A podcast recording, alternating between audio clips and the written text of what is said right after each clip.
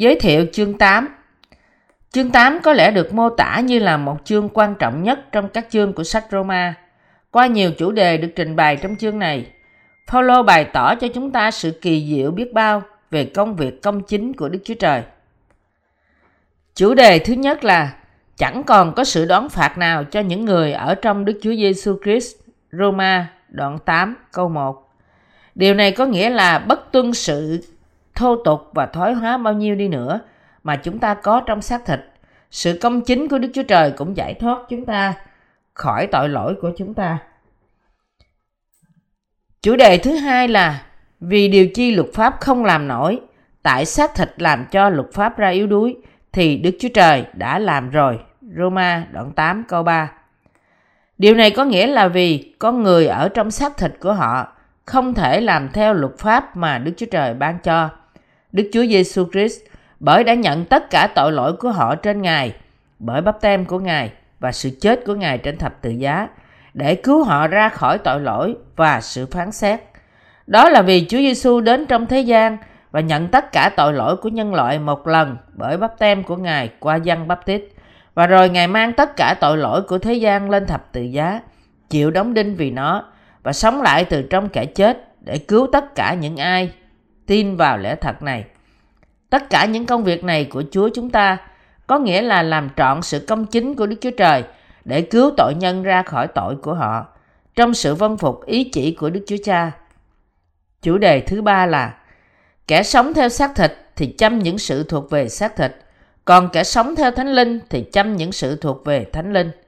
Roma đoạn 8 câu 5 Điều này có nghĩa là khi chúng ta quyết định tin Đức Chúa Trời, chúng ta tin Ngài không phải bởi theo ý riêng của chúng ta, nhưng bởi theo lời của Đức Chúa Trời.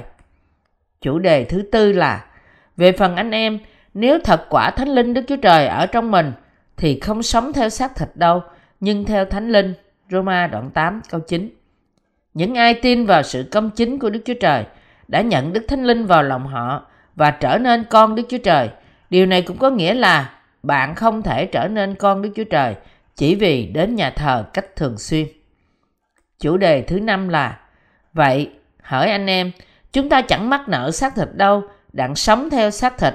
Roma đoạn 8 câu 12 Chủ đề này nói với chúng ta rằng những ai được cứu khỏi tội lỗi bởi họ tin vào phúc âm của Chúa chúng ta là đã hoàn thành sự công chính của Đức Chúa Trời thì không thể còn mắc nợ xác thịt và tôi mọi cho nó nữa.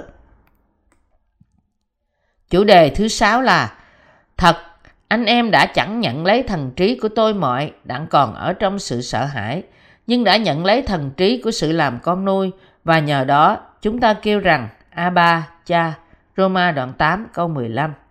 Vì những ai tin Đức Chúa Trời là đã nhận lãnh Thánh Linh, bây giờ họ gọi Đức Chúa Trời là cha, A-ba, cha. Chủ đề thứ bảy, chính Đức Thánh Linh làm chứng cho lòng chúng ta rằng chúng ta là con cái Đức Chúa Trời. Lại nếu chúng ta là con cái thì cũng là kẻ kế tự, kẻ kế tự Đức Chúa Trời và là kẻ đồng kế tự với Đấng Christ, miễn chúng ta đều chịu đau đớn với Ngài, hầu cho cũng được vinh hiển với Ngài.